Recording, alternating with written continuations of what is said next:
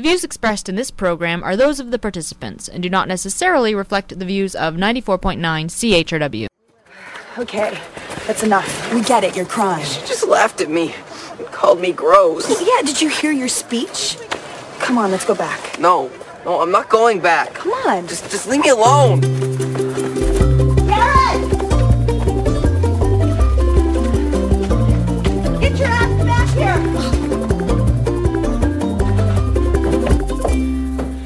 Running?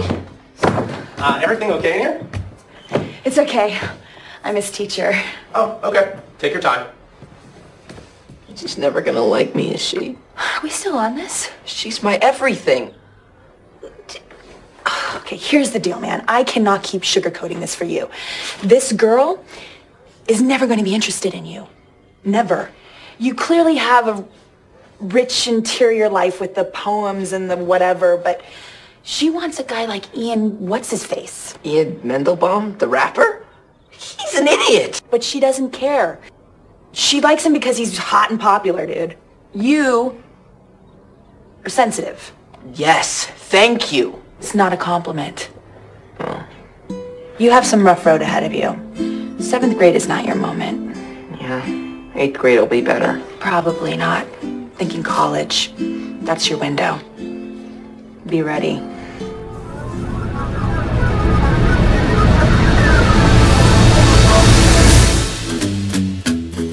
Morning, London. It is Thursday, January 23rd, 2014. I'm Bob Metz. And I'm Robert Vaughn. And this is Just Right on CHRW 94.9 FM. And we'll be with you from now till noon. No, no, not right wing. It's just right. Fade into color and color into black and white. Under the bedclothes, everything will be alright. And 519-661-3600 is always a number you can call to reach us live here on our show today. And if you're not live, but uh, deadly, write us at feedback at justrightmedia.org. Today on the show, I'm going to be proposing a taxing proposition, Robert, at the end of the show, uh, based on the conversation we almost started on the air yesterday, for which neither of us were really prepared because it came up in the middle of another conversation. And uh, we both sort of agreed that the whole issue of taxation, as we were talking about it, was all a semantic argument. Well, I'm coming back today with an anti semantic argument on that. And uh, you know, it left some questions open that I had to have answered, and I got the answers. I'm really amazed and surprised by the answer. Now, in the first half of the show, we're going to be talking about how a low sales taxes eh, federally can cover everything in the Canadian budget. Is that what you're going to say? Uh, yeah, I've done uh, done my homework, Yeah. and uh, you'd be surprised at how little a proper government can be run by. Interesting. And For. And for our opening segment of the show, which relates to our opener of the show today, going to be talking about syndromes. Does, does society have a syndrome about syndromes? I think that we should d- d- invent a term for the syndrome or the group of behaviors that teachers, trustees, board officials, superintendents exhibit when presented with problems because quite frankly it's it's getting to the absurd in this town this past week uh, anybody in, in, in London was probably made aware by talk show host Andy Oudman over on CJBK uh, who's been featuring the travails of a little girl and her mother combating the lack of response by the Thames Valley District School Board to their allegations of bullying by a young boy. Apparently, the boy has been taunting the girl, calling her names like fatso, circling her in the schoolyard, bumping into her, and getting in her way. The harassment has not let up, and the educators refuse to do anything about the unwelcomed behavior. Now, when I first described this behavior to my, to my wife, she says, he probably likes her. That was my first reaction. And you know something? There's something about that particular behavior that is so familiar to me as well. You know, that was a common sort of behavior back then. But nevertheless, let's not belittle the fact that it's unwelcomed behavior. It is stressing out the girl. She doesn't want to attend school, and I don't blame her. If this, cons- this consistent kind of harassment continues, it has to stop. Now, in desperation, the, the parent of the little girl refuses to let her go to school until the issue is resolved. I don't blame her, to tell you the truth. Now, in meetings with teachers, principals, board officials, the parent was basically told to suck it up, to use Andy's words. It was even suggested, now get this, even suggested that they ask the boy to call her a different slur, like perhaps tall girl, because she's a tall girl. Ex- you know, exchange one uh, bodily slur for another one. That that might help. No, of course, the parent would have nothing of it. Uh, the reason for the refusal to discipline the child apparently stems from him being diagnosed with Asperger syndrome. And now I'd like to add something to the conversation based on my personal observations while I was a trustee on both the London Board of Education and the Thames Valley District School Board. In 2000, teachers were given a circular entitled What is Asperger Syndrome, which was also distributed to the trustees. I think I was the only one to take interest in any of those circulars, uh, mainly because I have a, a degree in psychology and I'm always interested in politics and education and psychology. But this one was written by, let me see here, Dr. Sally Christensen, psychologist. And Asperger's, having read that article and know a little bit about it, is not what one would properly classify as, as a disease, which seems to be how the board representatives are describing it, using that word, a disease.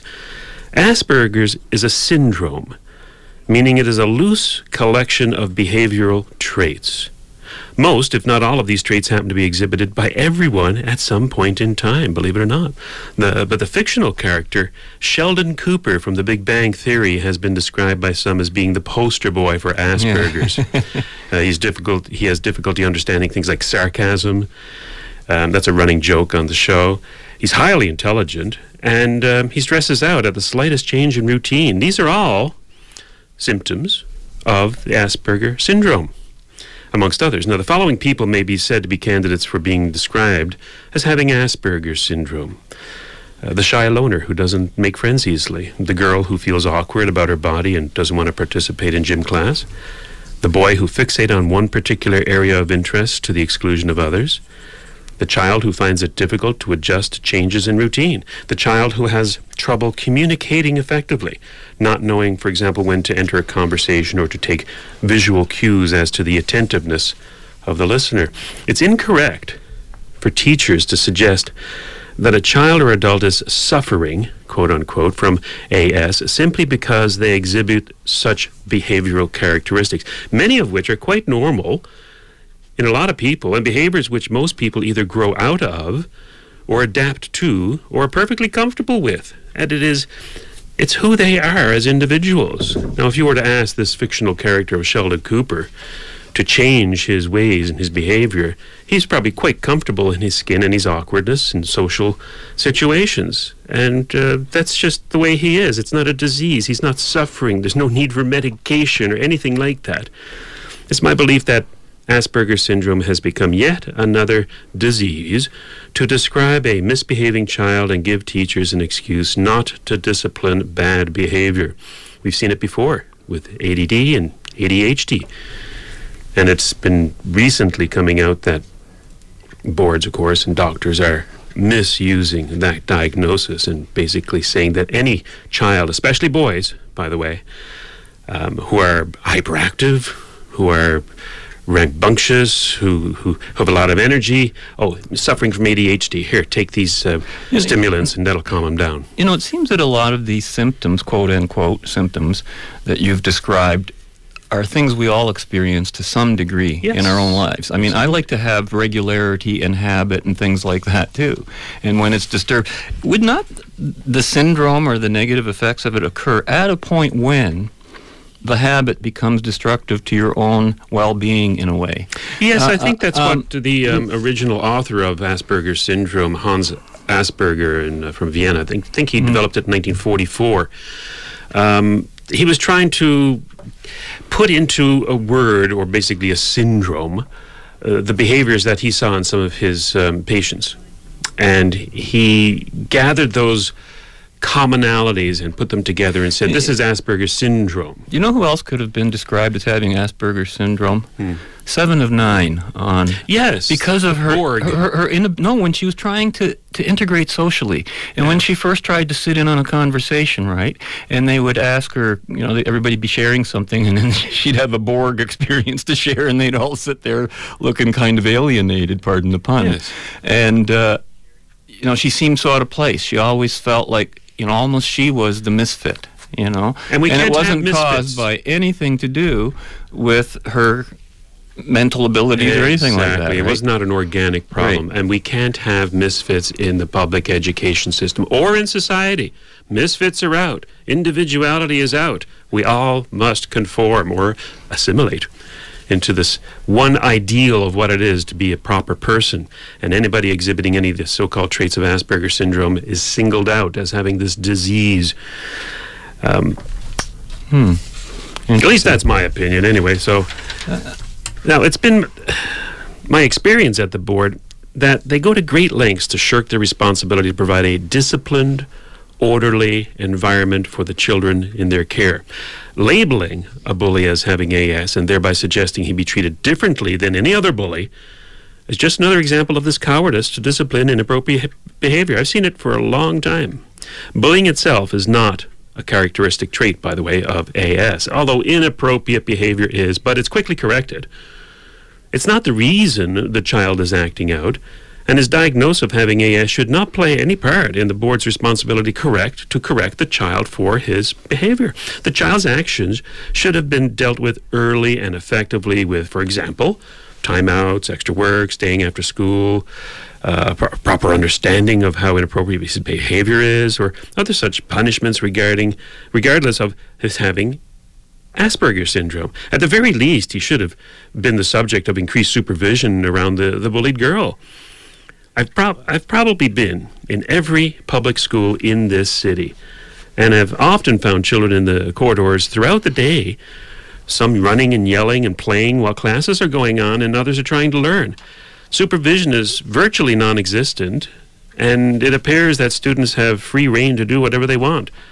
Oddly enough, there are times when such behavior, disruptive as it is, is occurring while under supervision. I've seen it. This is a far cry from the schooling that I went through. I don't know about you, Bob, but I went to the Catholic system in Newfoundland, and there was order and discipline and rules to be obeyed. Now, unfortunately, we also had corporal punishment, Sometimes which I'm glad we no longer to, use. to the opposite extreme, yes. yeah, that's that's And- the point. sometimes you don't want to come across sounding like some kind of old fogey. you No, know? and I'm not. I'm just saying that the structure has to be there. I agree. It has to be maintained, and not only that, kids crave, crave it. They want it. They want structure. They want rules. They want to know the limits within which they can learn or behave. And we've lost that. This is not to say how teachers should teach, other than to say that they should create an environment where teachers can teach and students can learn. Now, while some may disagree with me on this, here's another thing that's lacking in the public school system it's diminishing role of the male authority figure.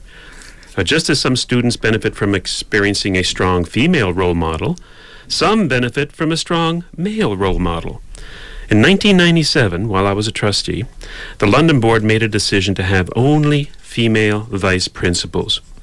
When I was made aware of this policy, I went public with that information. This was a deliberate attempt, in my opinion, to swing the pendulum from all male supervisory roles that we had at the time. Not all, by the way. There were there was one we've had uh, in the past, but to s- have all female vice principals would mean that over time there would be only all female principals since they're chosen from the VP pool. Was that and then right? all female superintendents were chosen from the principal pool. The intent of the board at the time was a systematic emasculation of education, robbing young boys and girls of the positive role model of men. It remains my opinion to this day that such policies are detrimental to maintaining order in a school, most especially for some boys who are more readily able to look up to a male teacher than a female teacher. Now, in the next six years, while I was a trustee, not one student was expelled in six years. Even students who caused bodily harm or were in a knife fight were welcomed back into the system after a short suspension. In my years on the board, not one student failed. I asked the director specifically that question in public. How many students have failed in this system? The answer was none. There was no incentive to work or to learn as a student, as you'd always progress with your class, regardless of what you did, what you learned. And that's why we came out with the statement schools still failing our children. Yes. I don't believe these conditions have changed and may have only gotten worse, by the way. The rot is so extensive in the system that I see no hope for most parents but to remove their children from the public system. Something. I hear you saying that almost every time you talk Yeah, about it's so important, public though. education. Yeah, something I learned while on the board was that trustees, by the way, do fear a parent who switches from the public to the Catholic system. By the way, there were some trustees who actually hated the Catholic system with a passion and wanted it abolished. There should be one system for all, one set of standards for all, one group of behavior for all. So when you come out there and say, I'm taking my kid out and I'm going to put the money into the Catholic system, boy, they listen. At least some of them do. And while it would, from from your my perspective, Bob, it would be preferential for a parent to be able to take their money out of the public system and direct their education taxes to the school of their choice, no matter what system it is, even if it's a private school, or to keep the money t- to help them with expenses of homeschooling. Their only option today is to switch their funding to the Catholic system. And I believe the public system is so harmful to children that just like any bully, it must be punished for its bad behavior. So we're going to take a little break now from this topic and have a smile as we listen to Sheldon Cooper dealing with the barber. I'm just gonna run to the store and get a few things. I'll pick you up when you're done. Okay. I, I like it a little better when you stay, but all right. Hey, Sheldon. Hello. I'm here for my haircut with Mr. D'Onofrio. I'm sorry. Uncle Tony's in the hospital. He's pretty sick. Oh, dear. Mr. D'Onofrio's in the hospital. Why do these things always happen to me? I could cut it for you. You're not Mr. D'Onofrio. I get my haircut by Mr. D'Onofrio. Do you believe this guy? Excuse us for a second. Sheldon, it's okay. He can do it. He's a barber. He's not a barber. He's the nephew. He's an example of the kind of nepotism that runs rampant in the barbering industry. And besides, Mr. D'Onofrio knows exactly how I like my hair done because he has all my haircut records from my barber in Texas. What are you talking about? When I first moved here, I was nervous about finding a new barber, so my mother had all my haircut records sent here to Mr. D'Onofrio. There's no such thing as haircut records. Yes, there are. Have you ever seen them? No, but my mother assured me they were sent here, and I'll bet you dollars to donuts that this one doesn't have them. Uh, excuse me. Do you have access to my haircut records? You what?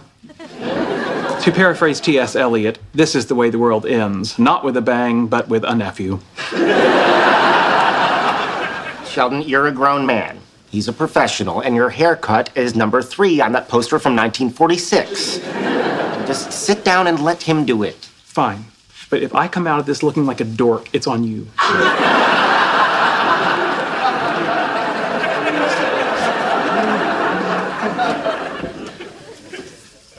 So my kid said the funniest thing today. Nope.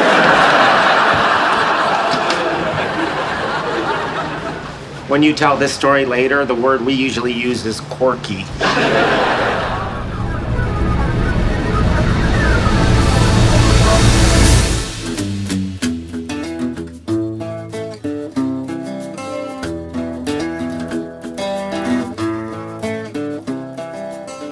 You know how you're always trying to learn about sarcasm? No. No. I was being sarcastic. Oh, good for you. So all you have to do here is say you're sorry to Leonard, but say it sarcastically. Of course. He will hear it as an attempt to mend fences, as opposed to the withering condemnation you and I will know it to be. Yeah, yeah, that was my plan. All right, come on, go. By the way, thank you for the delicious cocoa. Oh, you're welcome. Well, I'm getting good at this. That's uh, that's one of my favorite shows, The Big Bang Theory. See, see, Robert, that's one of those white lies we were talking about last week. yeah. So now for something completely different, off topic here. How Oh, on much? topic. Oh, well, on this topic, off that topic. How much would a proper federal government cost if it was relegated to those uh, duties that we have so often mentioned on this show, basically protecting persons' life, liberty, and property. If you go back to show 161, you can check that out on the archive, freedomparty.org. On July 22nd, 2010, I broke down, broke down the Ontario budget to determine how much it would cost to run a proper provincial government. Um, that is, again, one whose sole purpose was the protection of individual rights of its citizens. I stripped away all of the ministries and departments not essential to that task and concluded that a sales tax of only 2% would generate enough revenue, revenue sorry, to fund only those ministries necessary for good government. Good government being defined by us. No other tax or revenue stream was necessary. None. Just a 2% sales, tax applied to the same goods and services the current 8% sales tax applies to today. Today, I'm going to repeat that exercise for the federal government. Now, caveat here these are gross calculations. Mind you, I take them right from the government's websites, but they are still gross and they certainly need some fine tuning. But, however, with that in mind, the total revenues for the Canadian government came to $271.4 billion in 2011 and 12. By far, the single largest percentage of expenditures for the federal government was in transfer payments. Now, we hear that term all the time transfer payments. A total of $159.7 billion, in fact, in wealth is redistributed by our conservative government and previous governments in schemes such as these transfer payments old age security, guaranteed income supplement, allowances for spouses, employment insurance benefits, goods and service tax credits. That, by the way, is $3.9 billion. This is all basically wealth redistribution. Wealth redistribution and um, not a proper function you of know, government. You say we hear these ter- this word transfer payments all the time. You know where when I first heard it Where? in my life, I was standing on the podium as a federal candidate in 1979, and up comes this topic: transfer payments. Mm-hmm. And then uh, one of the candidates beside me explained it to me. My jaw dropped. I said. How does a country stay stay together with something like that? We're not going to survive survive if that's how the country is run. yeah, you were pretty astute even back then, Bob. Uh, to continue on with transfer payments, there's even more. The ones I just mentioned transfers to other levels of government totaling $56.8 billion or 21 cents on each tax dollar spent. These transfers apparently help fund health care, post secondary education, and other programs, which, by the way, in our Constitution are not functions of a federal government. So paying for them shouldn't be either. Equalization and territorial formula financing programs and the gas tax transfers to cities and communities, 18.1 billion. 7.7 billion in transfers for First Nations and Aboriginal peoples, 1.7 billion in assistance to farmers and other food producers, 4.9 billion in foreign aid and other international assistance. So like like we have no problems here. Let's just give our money away.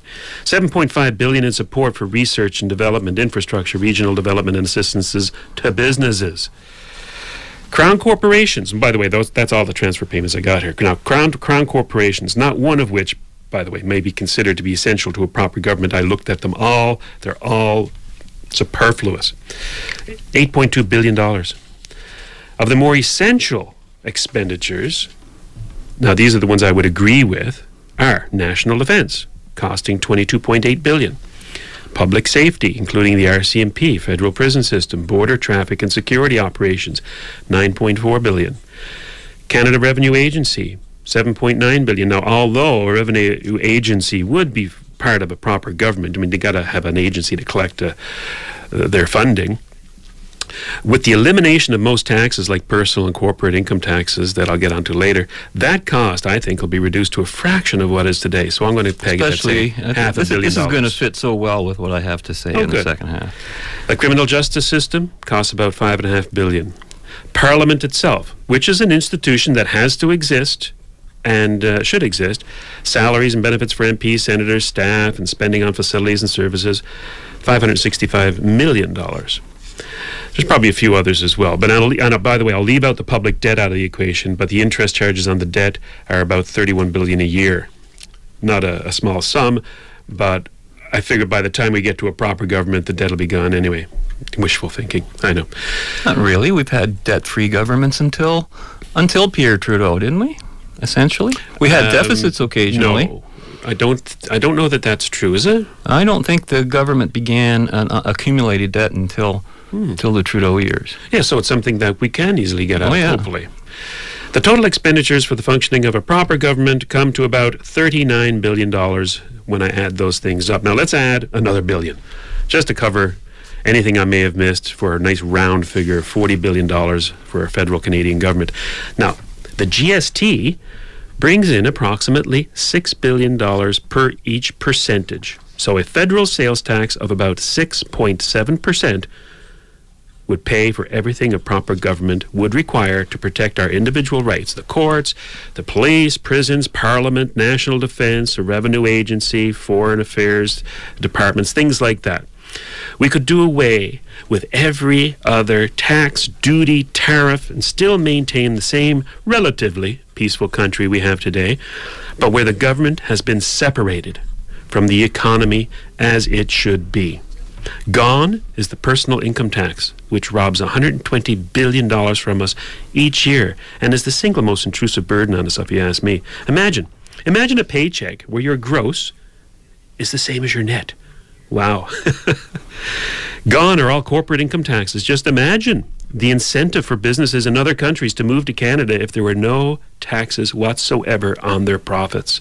Canada would be the place to set up business for all the world. What most people don't realize is that income tax is a very, very recent development in human history. Oh yeah, 1917 here, isn't it? 1936 in province. Well, but but still, before that, everything was done through some sort of excise or sales yes, tax. tariffs and excise and, tax. and that was the only, and that's the only long-term proper way to do things too. Yeah. As I rediscovered. yes, and I think uh, I'll get to the end of this where I suggest something along the same lines. Um, gone are all the other taxes, such as non resident withholding taxes, custom import duties, energy taxes, excise taxes, duties on alcohol and tobacco. Some of those we may actually want to bring back in, but for my little experiment here, I'm just going to focus on a sales tax.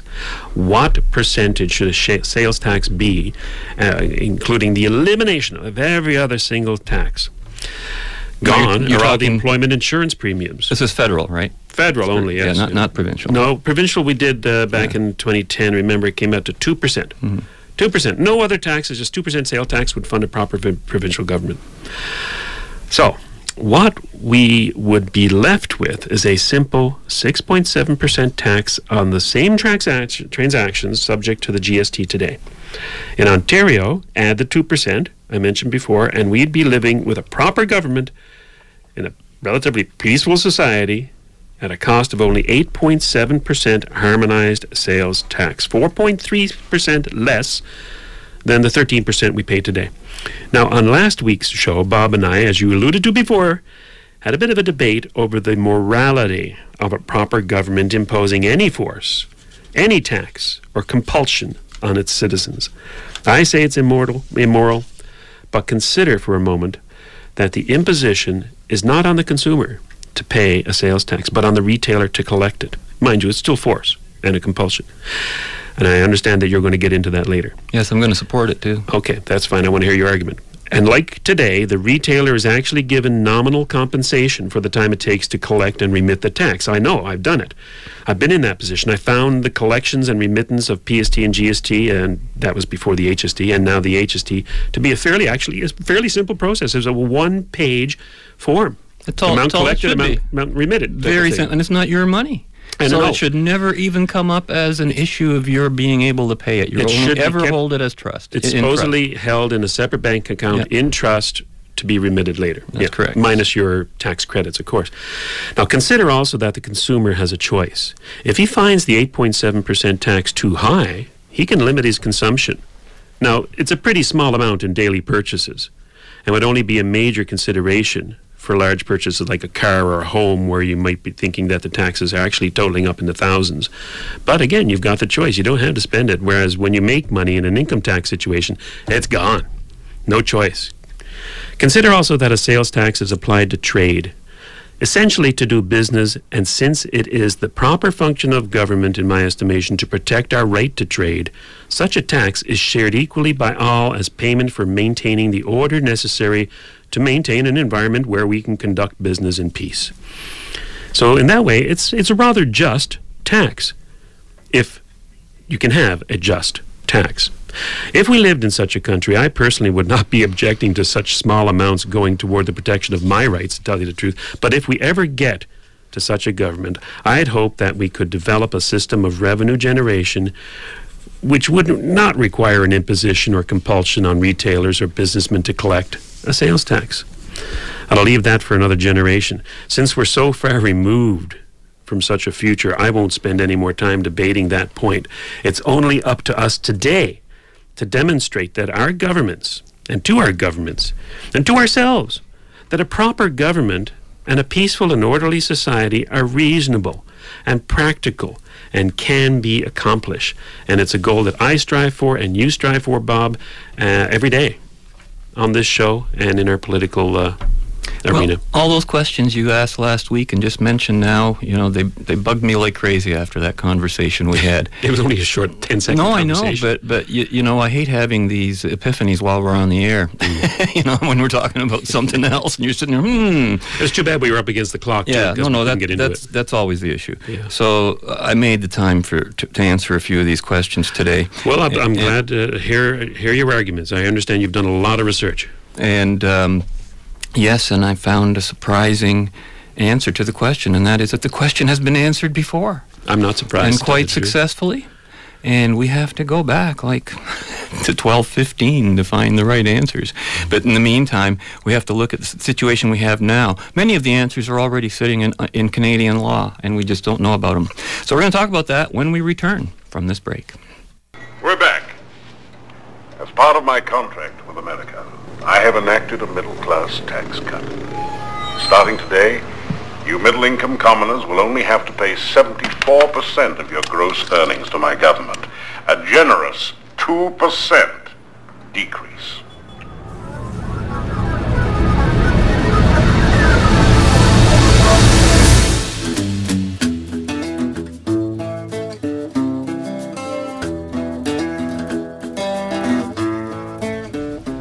You just don't get who you're messing with, do you?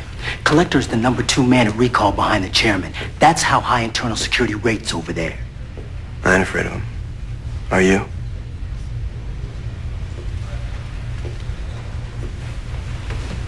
Collector's power doesn't stop with Rekall. He is backed by all the muscle consortium money can buy. The last guy from this office messed with a corporate head of security. Not only lost his badge, he lost his job. Hey, last time I checked, we don't work for the consortium. Power works in mysterious ways, Hume. We are talking about a group of companies whose taxes pay for about, oh, 90% of our government. So tell me, how do I do my job if the IPC will not back me up? Do your job by being smart about it. We can take them down one piece at a time. Now, I told my superiors that you are a good detective. Please do not allow my faith in you to be misplaced. Well, I hope I haven't misplaced anyone's faith in my detective work on this. But I guess the question is, who watches the watchers? You know, who, how can we trust our politicians not to overspend and keep government power on the up and up? That's a big question, isn't it? The problem of freedom, of justice, and of government financing, which seems to run counter to the to those principles, which is not correct, by the way.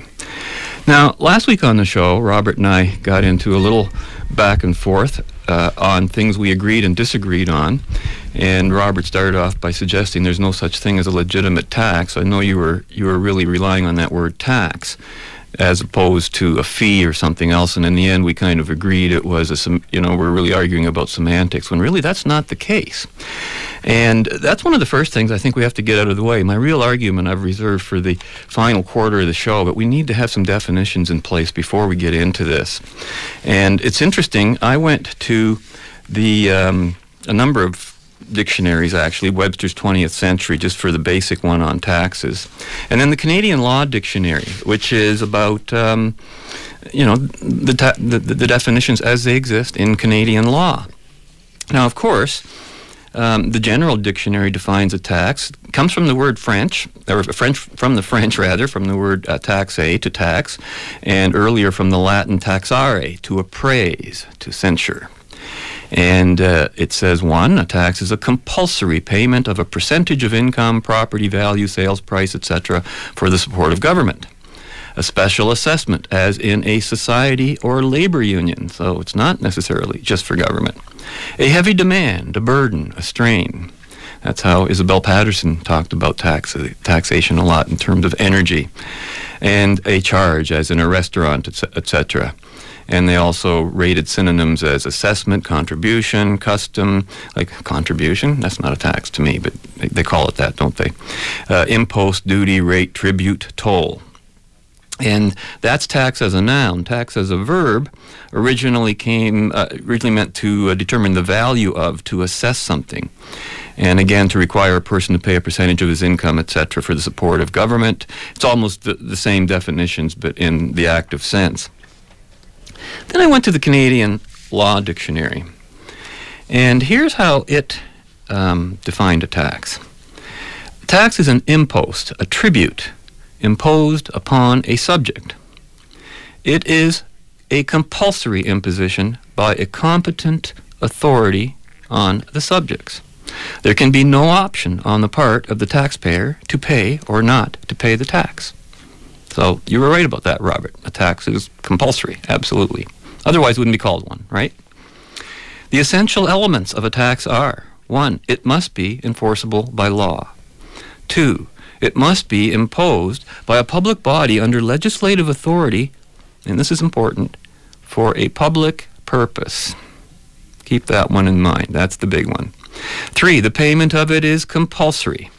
And I would add to that, which does not mean forced, and I'm going to reconcile those two words. Tax is to be distinguished from a fee or payable or payable to a public official to we talked about that last week. We sort of were, were, were, confusing the two. They're not. Taxes are distinguished from a fee which is payable to a public official to defray the cost of a direct service rendered such as a fee payable to a land registrar upon the registration of a document. Such a fee is not levied for a public purpose and therefore is not a tax even if the fees received exceed the cost of maintaining the registration system. I see. It's directed, it, it is for a direct purpose. Not got, a public got, purpose. Robert, you wouldn't believe how important that is. Mm-hmm. It explains everything that's going wrong with our municipal government and everything. It's just, it's just stunning when you start thinking in those terms. Does it terms. explain Rob Ford? Uh, um, his tax policies, maybe, not his behavior. Um, now, taxes, again, may be either direct or indirect. A direct tax is one payable by the very person who is, who is t- intended to or desired should pay it. Income tax is an illustration of a direct tax. An indirect tax is a tax payable by a person who has the right to indemnify himself or collect the same from another. A sales tax on the sale of goods in retail is an illustration of an indirect tax. And then um, there are other definitions we have to be. Now, here's the other important definition right, because this refers to the function of government, of course. Now, rights may be classified as primary and secondary. Remember, again, we're talking Canadian law here. Primary rights are those that are created without reference to rights already existing. In this class will be the right of every person of the community to life, there you go, health and liberty of action, life, liberty, also the right of ownership of contract of marriage, etc. So there you got it, life, liberty, and property. And they threw in health there, which is a big no, no.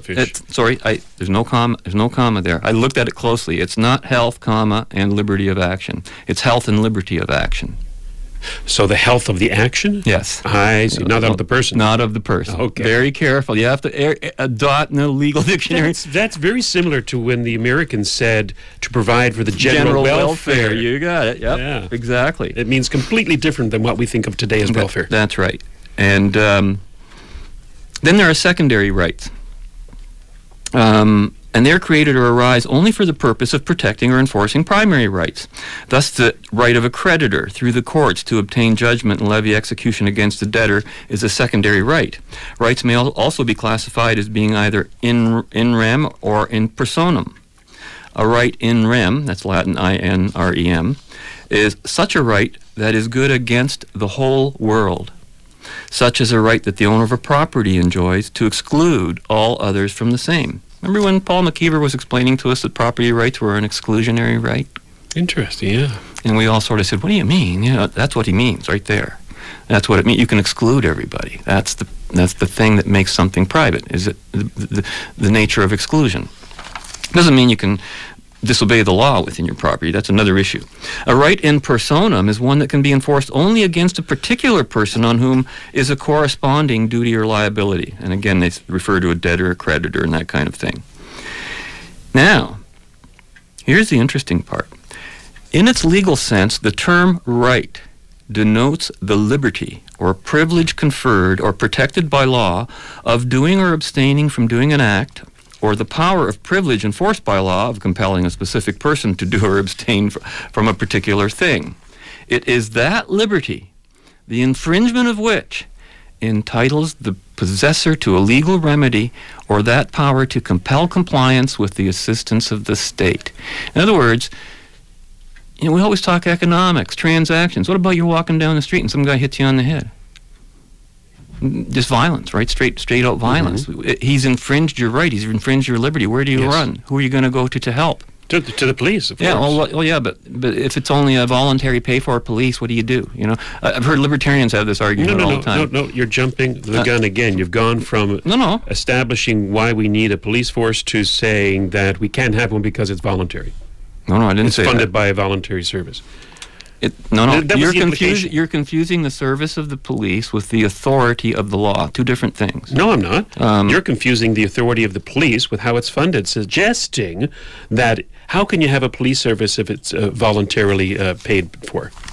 You can, but that's not the nature of. Uh, you're paying for something else. It's very careful. We're, we're, let me get into this because that comes into the final Okay, quarter, and. I'm not going to be relying on me to say it. Other people have expressed it much better. But basically, what we're buying from government is freedom. Justice through the objective use of force. It is not a service. It is a condition necessary to have the freedom and the choice in the first place eh, for, for, for individual rights. In fact, to have a right means to be able to use force justly in the defense of one's life, liberty, and property. And, you know, force uh, is not always coercion or unjust. The whole point of government is to arrive at the just use of force. Force is what is governed, explains Isabel Paterson, who sees taxation in a very real world natural application in the sense of energy expenditure and consumption. So we have to be careful not to confuse laissez faire capitalism, where economic transactions are voluntary and free from government intervention, with laissez faire government I wouldn't confuse where taxes are voluntary and you can opt, opt in or out as you will just by you know merely because you think you're buying some kind of government service it doesn't doesn't work that way No, no. You, you should never look at the police, the national uh, defenses, or anything like that as being only for those who pay for them directly. They are not directly direct services. correct And I So- would agree so- with you so what- completely on that. so what obligation does a citizen have to it? That's what we're going to get to. This is these questions have been solved. But you know you can't have a laissez-faire capitalism un, unless under a laissez-faire government. Let's put it that way. You got to have a government that's going to do something to make sure you have that free market. And uh, you know otherwise you'd have a contradiction in terms. So and, and again it's wrong to say government should be run like a business in the sense of uh, i think that's what's bringing go- governments down today. They're they're governments. They're, they're not an opt-out situation like a business. A business is an opt-out situation. So with that in mind I think right now we're going to take a trip off to the 13th century, 1215 uh, specifically, where I don't know, you, you remember the show My Favorite Martian? I do indeed. I know a lot of people don't know the show, so they should know that, that Uncle Martin, the Martian, and this, he has certain powers that we humans don't have, including making himself invisible, levitating items, and little things like that, that are basically magic to us. It was a fun comedy show. But what always got into some very interesting, uh, you know, history lessons like the one we're going to be get short, getting shortly.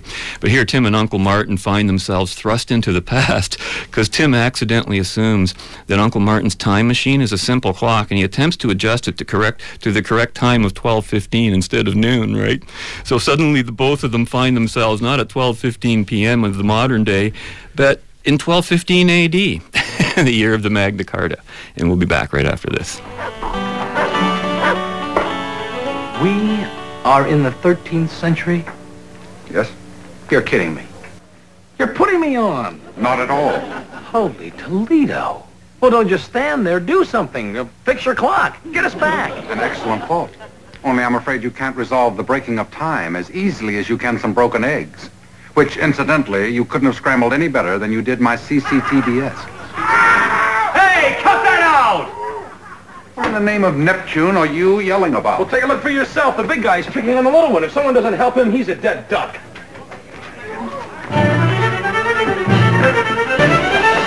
Ham! Ham, come back! If you hadn't shown when you did, I'd hate to think of where I'd be right now. Now, from the way his sword was about to come down on you, I'd say that part of you would be here and the other part of you would be over there somewhere. Well, I guess I couldn't let Gargantua clobber the little fella. Hey, where'd he go? Now, at the speed with which he departed, I'd say he's somewhere near London by now. Unfortunately, if you hadn't interfered, he would have beaten off his attacker, completed his mission, and history would have been spared this disturbance. His mission? To deliver this. To the Archbishop of Canterbury at Runnymede.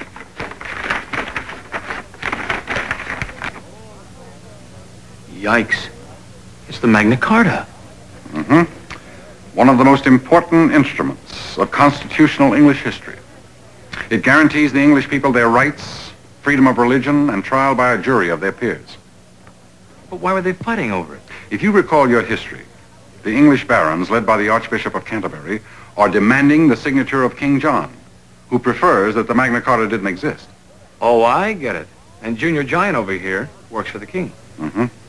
I'm afraid it's up to us now to deliver it to the Archbishop. Or not only will the history of England be changed, but that of the whole world.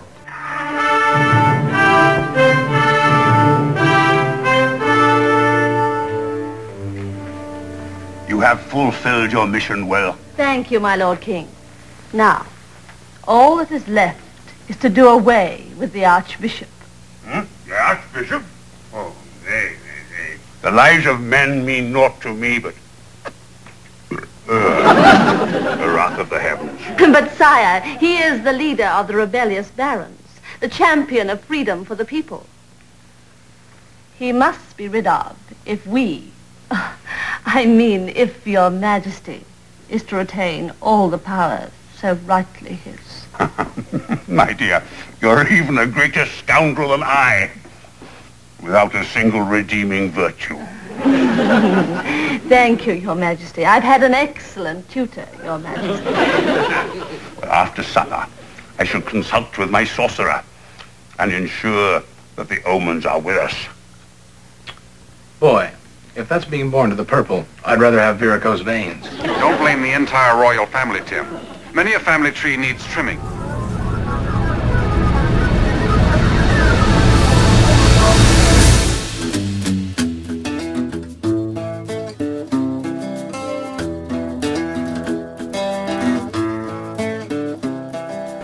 John may be a tyrant, but he's a superstitious man, and I'm about to deliver him some bad news. What about me? Just stay out here and keep out of trouble, hmm? No wonder I am cursed. They're trying to kill a sorcerer. You have only one way to rid yourself of the curse, your majesty. Sign the Magna Carta, and all will be right in your reign. But the Magna Carta's been destroyed. Not when in the hands of a sorcerer. Tim? Your majesty? I can't let you do it. My power yours. It will fall to the people. Basil! Basil! Come quickly, come quickly. How dare you! Uh-oh. Here comes that ho-ho-ho again. I'll leave it up to you to keep him occupied, Tim. I've got to make the king sign. Opportunity knocks but once. Uncle Martin, that is an opportunity knocking. That's my knees. Your Majesty? Your Majesty, I beseech you, don't sign Silence. it. Don't sign Silence, it, Your. Majesty. Oh, Your Majesty. I have signed it. I have signed the Magna Carta. Oh, Your Majesty, let me talk to you. I don't think it really happened that way. Sounds like think? somebody was getting a spanking. Oh, that was that was Tim trying to have a sword fight in the background. He couldn't lift the sword; it was so heavy it kept falling on the ground. All I ground. could hear were these cracks and Yeah. this woman saying, "Stop it, stop it." Yeah. In her book, The God of the Machine, Isabel Paterson noted that the Magna Carta was written or drafted by the Archbishop of Canterbury, Stephen Langton. And the names which lead all the rest in the preamble are those of the dignitaries of the church, being the Archbishops of Canterbury and Dublin, seven bishops, the Master of Templars, and the Papal le- Legate, while the first clause exacts, exacts that the English Church shall be free, including freedom of elections to clerical offices. This was to prevent the king from making appointments to abbeys and benefices. Uh, through which he could siphon off the revenues of the church. Obviously, he had been doing so. Paterson points to the fact that science itself, quote, arose from political conditions. The application of science to production requires assured possession of private property, free labor, that means free market labor, not from free free labor, um, and time enough to return benefits for the effort and capital expended. Science is the rule of reason. Time and distance are the two factors which necessi- necessitate formal government. It's important to know that. Now, this is interesting too. Physics has no name for the exact function which is delegated to government. Government is an end appliance and a dead end in respect of the energy it uses, which is wholly calculable. However, the actions of a human being depend on what he thinks, a non measurable factor. He has a faculty for which no equivalent is found in the process of inanimate nature. He is self starting and he can inhibit himself. We've discussed this in the past before. Mm-hmm. When a civilized man builds a house, he must therefore impose restraints on himself for objective distant in time and needing to be directed through space. He lives in the past and future as well as the present. His initiative will be wasted unless he also inhibits himself.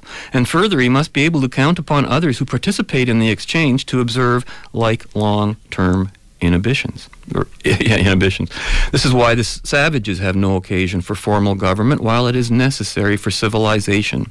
For a civilized economy which consists of production and exchanges in a sequence extending through time and space, there must be an agency to witness long-term contracts, see that they are fulfilled in case of default. And that is what government does and all it can do in the economy. It is a prohibitory and, ex- and expropriative agency. And in that sense, government's a marginal requirement, necessary only insofar as the individual inhibitory faculty is not exercised according to agreement and natural right. Beyond that, government is an enthronement of paralysis and death. Now I move on to a fascinating book that I've also quoted before, Fight, Flight, and Fraud by Charles Adams, The Story of Taxation. Very interesting what he says about the Magna Carta, and here lies the answer. One of the most important and overlooked chapters in the Magna Carta is a provision for merchants creating free trade in an era of crippling tolls and duties. Merchants were never sure of their right of free passage in and out of England, and especially free passage within the country. Merchants were often taxed relentlessly by local authorities and by the king's taxmen as well. Magna Carta pro- protected trade from internal tolls and duties and prohibited excessive tolls at the seaports. Quote, let all merchants have safety and security to go out of England, to come into England, and to remain in and go about through England, as well as by land as by water, for the purpose of buying and selling, without payment of any evil or unjust tolls. Imagine they use that word, right? On payment of the ancient and just customs. The United States and Canadian constitutions adopt this principle of internal free trade. Commerce moving within the nation cannot be taxed. Freedom to travel in and out of the country cannot be curtailed. We've We've, we've drifted a bit from that, but still. The Russians find it difficult to understand why the West emphasizes this basic human right. Magna Carta is the source. When the king was asked for aid, all aids were for war. The Great Council was concerned with two things. Was there a real need? If so, was the request reasonable? For a war to be necessary, it had to be just. It had to be defensive. England was a Christian nation, and the shedding of human blood required justification. An offensive was illegal. Taxes for such a war would be improper. In short, a lawful tax requires a just expenditure. Important. And I should add not only that is offensive or illegal, it's also offensive. now, there's an absolutely fascinating history in this chapter of the book that details all the times that the king was outrightly refused the funds and, and aids he requested. Just a list. I couldn't go through them all. But the author concludes The debate and bargain for taxes between king and his great council eventually gave birth to parliamentary government. The king needed revenue, but revenue depended on the reasonableness of the king's request. Even then, Parliament learned to grant taxes in return for favors from the king. Tax monies had to be bargained for, and this bargaining process became the essence of politics. Liberties and rights were granted by the king in return for money. To ensure a continuation of rights and benefits from the king, Parliament realized in the beginning that taxation should only be granted for short periods rarely for more than a year. Can you imagine every tax expiring in a year? The rights of Englishmen would be secure as long as the king was denied the power to tax permanently. Each year, the process of debate and bargain for taxes would repeat itself. English government after Magna Carta was based on the separation of powers, but not the separation of powers that the Americans espouse so vociferously. Here's the separation, and this is the clincher. The king could spend, but not tax. Parliament could, could tax, but not spend. Totally separate functions, never to touch each other. As long as the power to tax and the power to spend were separated, the rights of Englishmen would live forever, especially the right to be free from oppressive taxation. Today, the principle of the separation of powers means something quite different. Our current runaway taxation is the natural consequence of our abandoning that ancient English practice. We live in a pre-Magna Carta world in which we, like the subjects of King John, can be, quote, pilleth with taxes and tallages unto the bare bones, end quote. And that, in a nutshell, is how history was rewritten. From the wisdom of Magna Carta and parliamentary constitutional monarchy to the whimdom of a so-called democracy that has fallen into the despotism of majority rule. That's where we're at today, Robert. Fascinating discoveries, Bob. The citizens and voters, by playing both king and subject, at the same time will eventually deprive themselves of any legitimacy of either status. And we're doing it to ourselves. A government by the people, which buys the people. Ah. Right. No separation of tax and spend, and no hope for a happy ending. And that's the crux of the whole issue. And I got so many other things here. One, what are one of the basic, quick reasons why a sales tax is so preferable? It's a consumption tax, not a production or ownership tax. It's an end load. It's an indirect tax. It's visible, transparent. It's anonymous. No need to have your personal privacy violated. That's Having- what I like. Having to report is, to me, is like having to report income tax is like having to report your favorite sex position or something. That's it's, it's personal, you know. It's debtless. You never accrue a tax debt. Ta- taxes are always paid. No forms or paperwork to fill out. No government or police will ever be after you for tax arrears. The rich still pay more and the poor still pay less. No one's exempt from the tax. Everyone in the jurisdiction pays, not just income and property owners. A sales tax, though compulsory, is attached to a voluntary transaction. Just as I said, I'll buy that. Yep. I hope you did. And that's basically the message today. We've got to separate the spending power from the, taxing, power. And everybody thinks we operate under that. We don't. We abandon that principle. And therein lies the secret of how good government has to be financed, Excellent. essentially. Excellent. And I think when we tie all those pieces together, we can have a great country.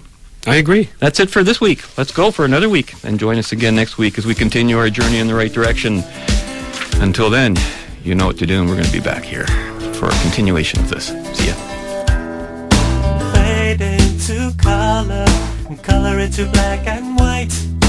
Under the bedclothes, everything will be alright. We made it, Uncle Martin. We made it. We did, but I'm afraid the CCTVS didn't. It's completely melted away. Sorry, Uncle Martin. It's all my fault. I got you in this mess in the first place. Now I almost busted up history.